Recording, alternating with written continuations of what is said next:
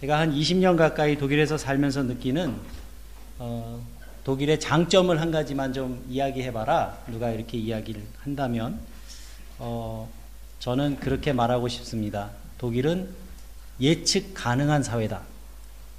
저는 이 점을 독일의 장점으로 말하고 싶습니다.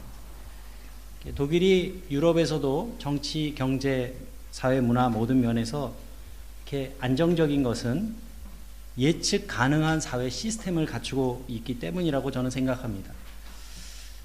그리고 이러한 그 예측 가능한 그 사회적 투명성은 어, 청렴함으로 나타나게 되어 있고 또 상식적인 그 사고를 할 수 있는 국민들은 일상생활에서도 그 안정적인 생활을 해나갈 수 있고 또 그것이 사회 전체에 이 안정된 어, 분위기로 나타나는 것이라고 저는 생각합니다.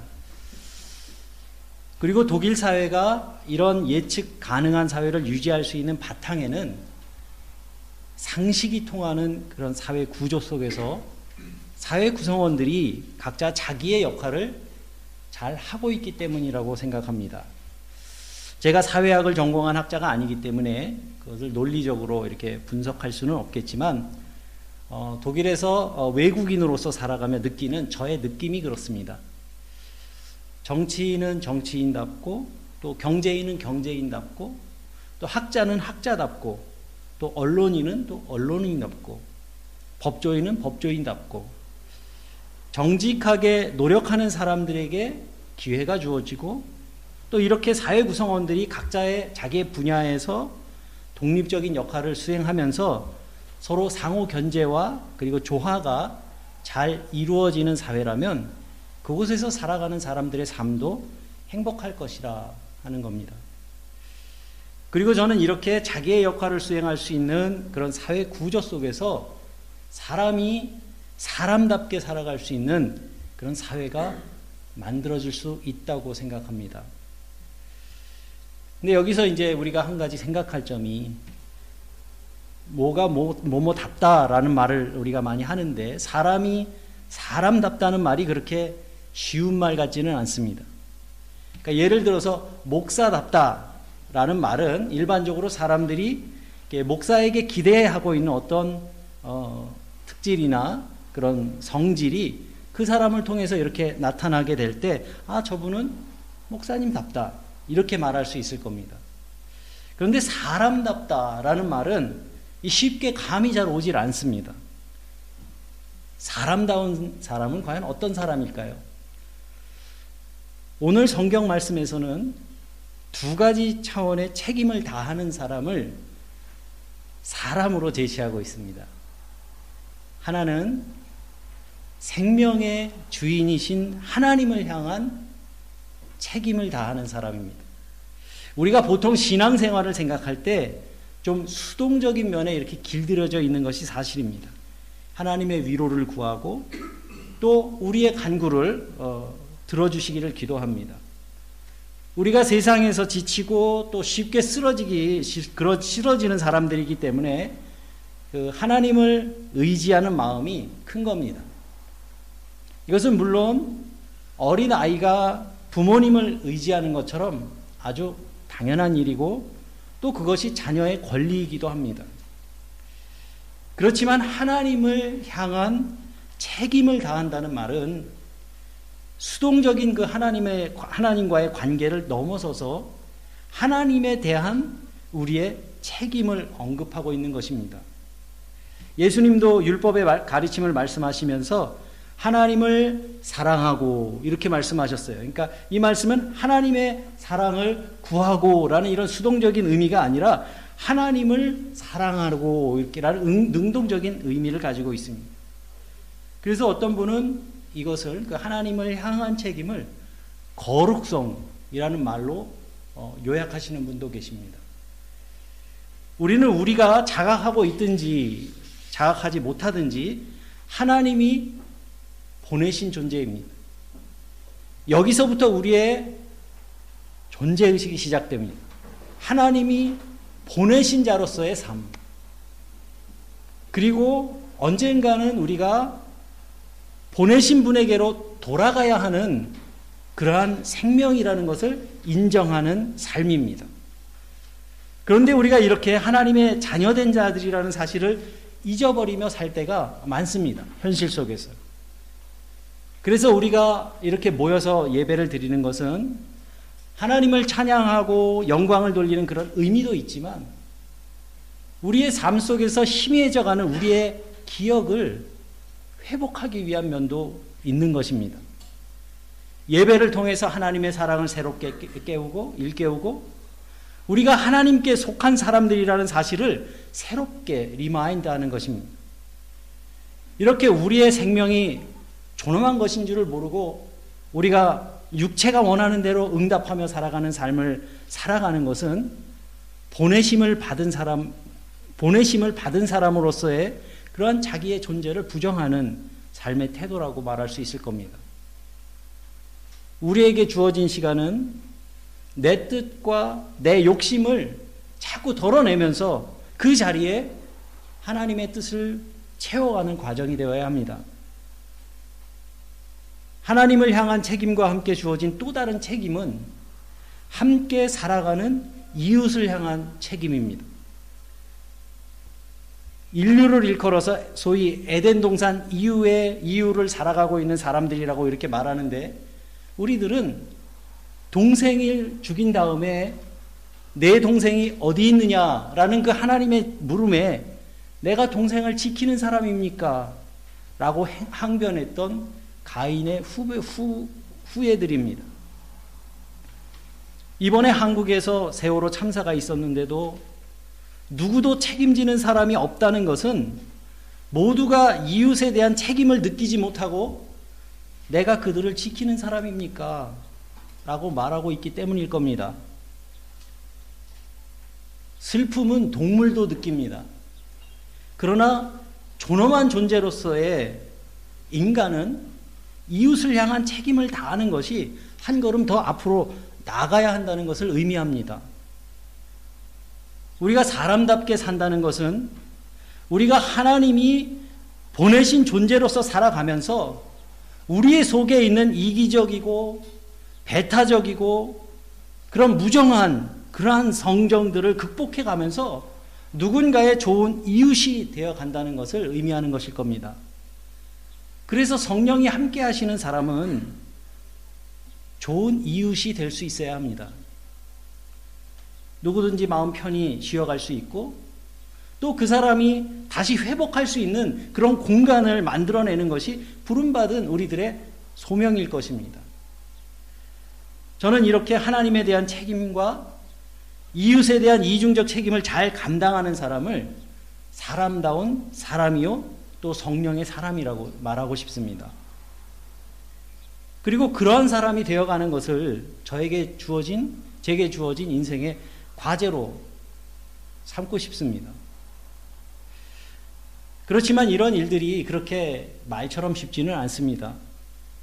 저는 이렇게 하나님을 향한 책임과 이웃에 대한 의무를 묵상하기 위해서 우리에게 필요한 것이 있는데 그것은 자기 자신을 돌아보는 성찰의 시간이라고 생각합니다. 그리고 자기 성찰의 시간을 갖기 위해서는 자기만의 고요한 시간이 있어야 됩니다. 막 분주하게 살아가는 생활 속에서는 이러한 깊은 자기 성찰의 시간을 얻기가 매우 어렵습니다. 우리가 살다 보면 막 바쁘게 막 살다가 어느 날 문득 내 자신이 낯설게 느껴지는 그런 순간이 문득문득 찾아올 때가 있습니다. 거울을 보다가 갑자기 그런 느낌을 받을 때도 있고요. 또 어느 날 갑자기 내 자신이 왠지 낯설게 느껴지는 그런 느낌을 받을 때가 있습니다. 그리고 숨막히게 숨차게 살아오던 우리들이 어느 순간 그러한 자신과 마주, 치게 되면 갑자기 내 안에 텅 빈 공간을 발견하게 됩니다. 뭔가 이건 아닌 것 같은데 하는 그런 느낌. 뭔가 내가 잘못된 길을 들어선 것 같은 그러한 느낌. 그러한 느낌들이 우리에게 찾아올 때가 있습니다. 왜 그렇겠습니까? 열심히 살지 않았던 것도 아닌데 그것은 우리가 세월에 등 떠밀려서 사는 동안에 세상 그 누구도 대신해 줄 수 없는 나의 존재 이유에 대해서 묻지 않은 결과일 겁니다. 이것을 독일어에서는 이게 철학적 개념이긴 합니다만은 진프라게라고 합니다. 의미 물음. 인생의 의미가 뭐냐? 이 물음에 스스로 대답을 준비하지 않은 사람들은 언제든지 이러한 허무함과 부딪힐 수가 있습니다. 바쁜 세상에서 하루하루 앞만 보고 달려가는 거지 뭐 인생의 그런 머리 아픈 의미 물음이냐 이렇게 생각하시는 분도 있을 수 있겠습니다만 우리는 생명의 시간을 살아가는 한 이 질문을 놓치면 안 됩니다.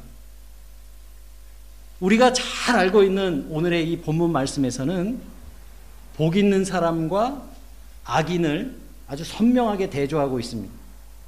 시편의 시인은 이 복 있는 사람의 인생을 더 확연히 드러내기 위해서 이 악인을 반면교사로 삼고 있는데 1절 말씀에 보면 복 있는 사람은 악인의 꾀를 따르지 아니하며 죄인의 길에 서지 아니하며 오만한 자의 자리에 앉지 아니하며 여기서 복 있는 사람은 이렇다. 이렇게 말하고 있지만 사실 이 구절은 어떤 사람이 복 없는 사람인지를 더 선명하게 강조하고 있는 말씀입니다. 복 없는 사람은 악인의 길을 따르는 사람이고 부귀영화를 쫓아서 죄인의 길을 따라 걷는 사람이고 스스로 성취에 도취돼서 영혼이 굳어져 버린 그런 오만해진 사람이라는 겁니다. 악인의 꾀라고 할 때 이 꾀는 우리말에서는 대체로 좀 부정적인 의미를 갖는 말입니다. 악인의 꾀는 달콤한 유혹이 됩니다. 또 달콤하기 때문에 우리가 현혹되기도 쉽습니다. 그리고 악인들이 판치는 세상에서는 묵묵히 자기의 길을 걷는 사람들이 어리석거나 또 융통성 없는 사람이라는 그런 말을 듣게 되기도 합니다. 그렇지만 그 사람들이 정말 어리석은 사람일까요? 그렇지 않습니다. 꾀보들은 부자가 되기도 하고 높은 자리에 앉을 수도 있습니다. 하지만 그것은 성경의 말씀대로 모래 위에 집을 짓는 사람과 같습니다. 어느 순간 든든하게 여겼던 그, 그 집이 허물어지고 또 벌거벗은 자기의 모습이 모두 세상에 드러나게 됩니다. 이것이 역사의 순리입니다. 그래서 이 시편의 시인은 악인을 가리쳐서 가리켜서 한낱 바람에 흩날리는 쭉정이와 같다 이렇게 말하고 있는 것입니다. 5절과 6절의 말씀에 보면 그러므로 악인은 심판받을 때에 몸을 가누지 못하며 죄인은 의인의 모임에 참여하지 못하고 악인의 길은 망하리로다. 시인의 음성은 아주 단호합니다.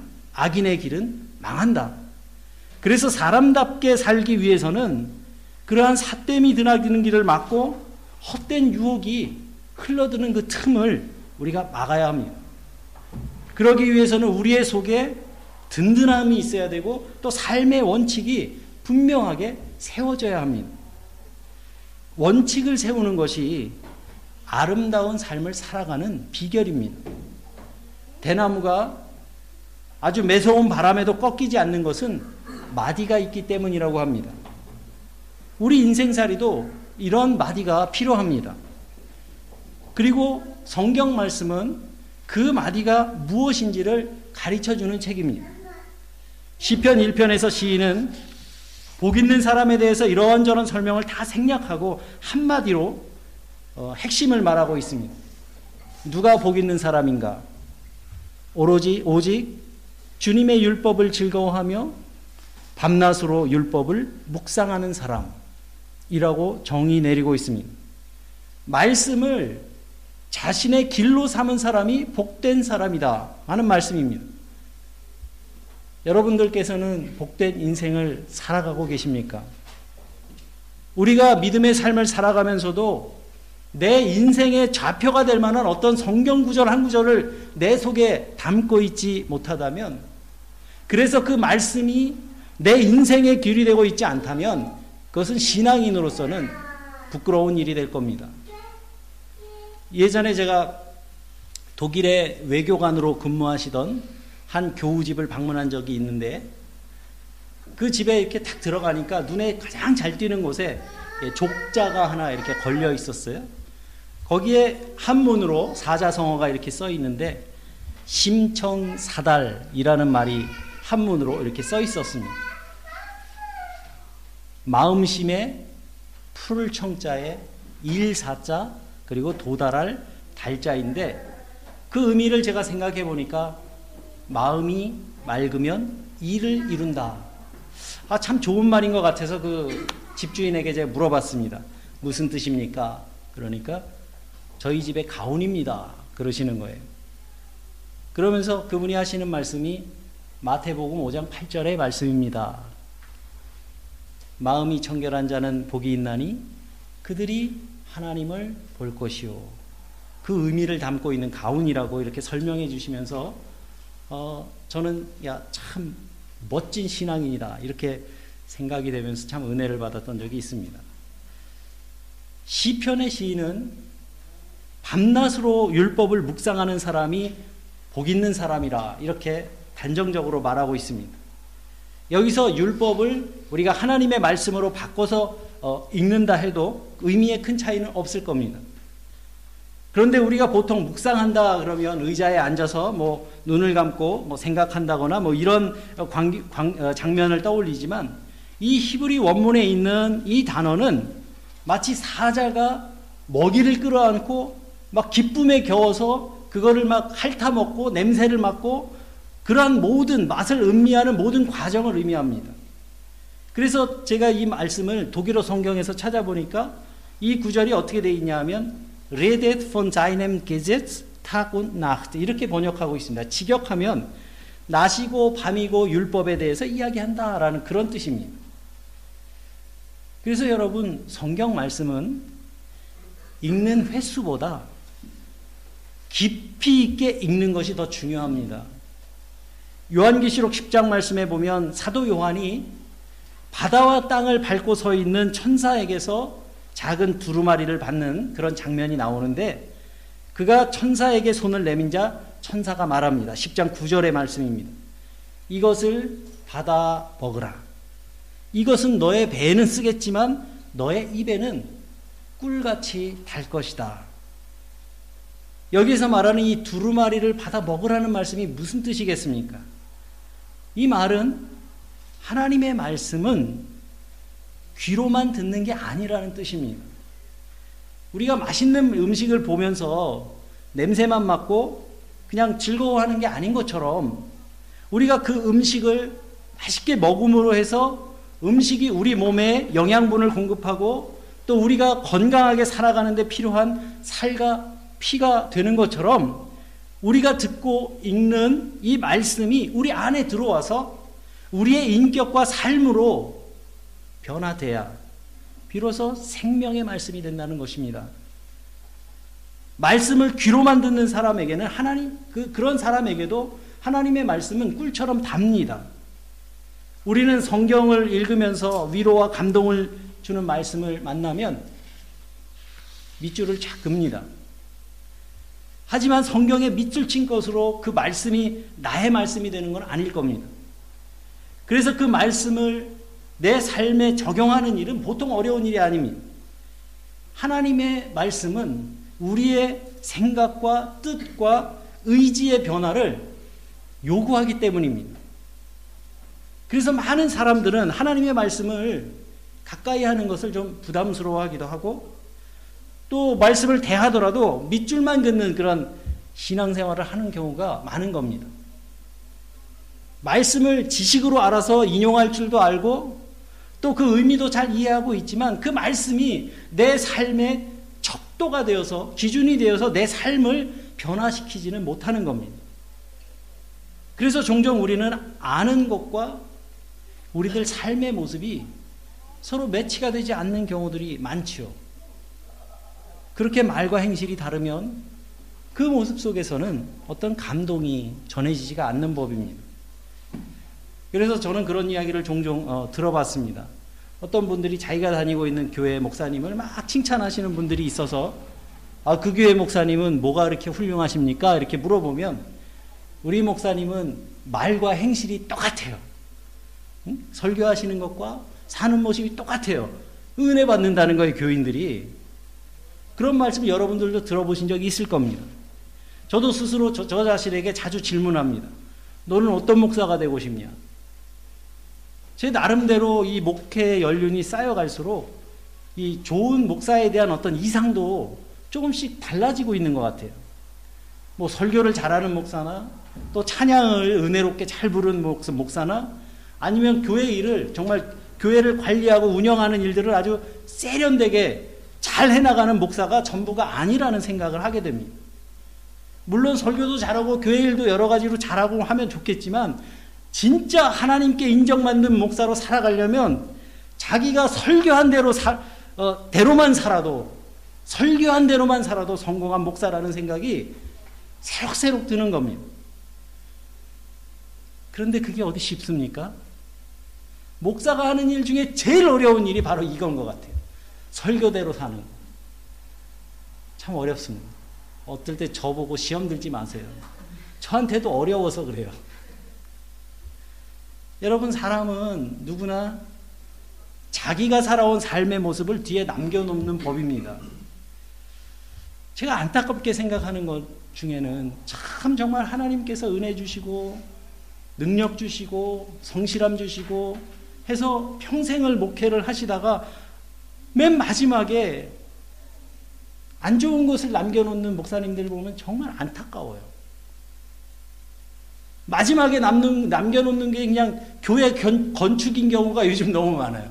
평생을 목회하셨는데 남겨놓으신 게 교회 건축밖에 없어. 빛하고. 그러면 저는 그, 그분을 보면요. 아니, 저분은 평생 목회를 건물 지으려고 하신 건가? 이런 생각을 하게 되잖아요. 제가 해외에서 목회하면서 건축할 일 없을 것 같아서 드리는 말씀이 아니에요. 아니면 제가 교회는 건물이 필요 없다. 이런 거를 이렇게 라디칼하게 주장하기 위해서 하는 말씀이 아니에요. 성전은 필요해요. 제가 말씀드리고 싶은 거는 교회는 이 땅에서 소금과 빛의 역할을 다하기 위해서 부여받은 기본적인 사명이 있어요. 그런데 그런 많은 일들이 교회 건축하는 일에 힘을 다 써버리고 정작 해야 하는 일을 하지 못하는 경우가 많기 때문에 드리는 말씀인 거예요. 그리고 또 어떤 분은 평생 목회를 잘 하시고 나서 끝자락에 세습을 남겨놓으시는 분도 계세요. 물론 교회 건축과 세습을 종합 세트로 남겨놓으시는 분도 계세요. 근데 웃긴 거는 그런 분들이 오히려 북한의 그 부자 세습은 아주 제일 큰 소리로 비판해요. 3, 예? 3대 부자 세습. 저는 그런 걸 보면은 자기 분열이라고 생각합니다. 여러분, 저는 이 교회 세습하시는 분들을 보면요. 저분들이 정말 하나님을 믿는 사람인가 이런 생각이 들 때가 있어요. 어떨 때 보면은 그런 분들은 자기가 하나님인 줄 알고 이렇게 행동하시는 것 같은 그런 느낌을 받을 때도 있어요. 그런 분들이 아무리 큰 교회에서 목회하신 분들이라고 해도 저는 그분들은 자기 자신을 위해서 목회한 거라고 생각합니다. 존경심이 생기질 않아요. 그리고 그런 분들이 지금의 한국교회가 직면한 그런 위기를 만들어낸 분들이라고 저는 생각해요. 그렇지만 크게 주목받지는 못하지만 자기에게 맡겨진 그 목회지에서 빛도 없이 이름도 없이 주님의 몸된 교회를 성실하게 섬기면서 겸손하게 목양의 삶을 살아가시는 분들이 아직은 더 많이 계시기 때문에 거기에서 우리는 희망을 보는 겁니다. 꼭 저 같은 목사라고는 말씀드리기 어렵겠지만, 예? 저는 그런 분들을 보면 정말 천사를 만난 것 같은 그런 감격이 일어요. 하나님의 사람이구나. 우리는 하나님의 말씀을 삶의 기준으로 삼아야 하고 길로 삼아야 합니다.